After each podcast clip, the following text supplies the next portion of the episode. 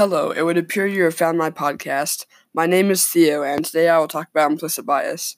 Implicit bias is when you have a bias that is very hard to control. It almost happens out of habit. It can also be defined as an automatic bias. People wonder how implicit bias is created.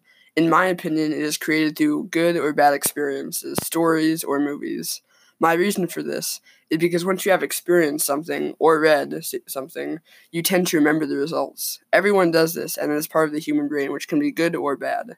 Once implicit bias is created, it is very hard to break. The reason for this is because it is an automatic bias. Almost everyone has an implicit bias, which is understandable, as it is hard to break habits. Breaking implicit bias is a very big challenge, but one of the best ways to help break it is to identify it. This way, you can recognize when you start making or doing an implicit bias. Hopefully, this podcast helped you understand and recognize implicit bias. Thanks for listening to my podcast episode. Goodbye and have a good day.